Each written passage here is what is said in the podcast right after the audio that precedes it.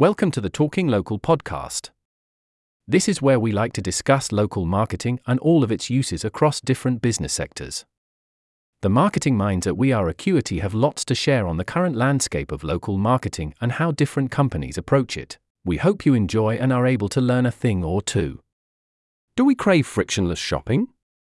Amazon has opened its first bricks and mortar store outside of the USA, in Ealing here in the UK.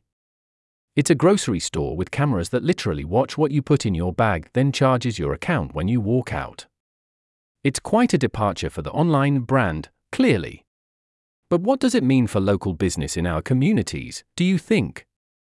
There's a short film about it on the BBC's website, which has attracted well over 1,000 comments in just three or four days. The comments probably reflect the divided opinion of our nation about Amazon's tax status and any misuse of data, etc. But what's really interesting is Amazon's vision of frictionless shopping. The main driver for their concept is in being able to shop without having to engage with anybody. I'm not sure whether this is solving a problem that doesn't exist, though. We're a social species, I thought we liked talking with other people. We often need a bit of advice, a useful tip, or a recommendation.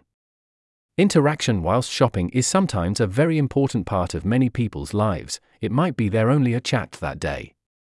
Let's not forget the social consequences of automation like this. Although Amazon's tech is slightly different, most supermarkets have in fact offered a similar scheme scan as you go and self serve checkouts for years now. And that allowed them to provide more expert staff out in the store, assisting shoppers, rather than sitting at a till. Which proves, perhaps, that there's still a place for humans in the retail sector.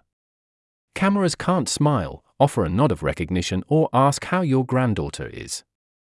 Will automation, often called the for industrial revolution, help to hash Savalocal business, or might it do the opposite? Thanks for listening.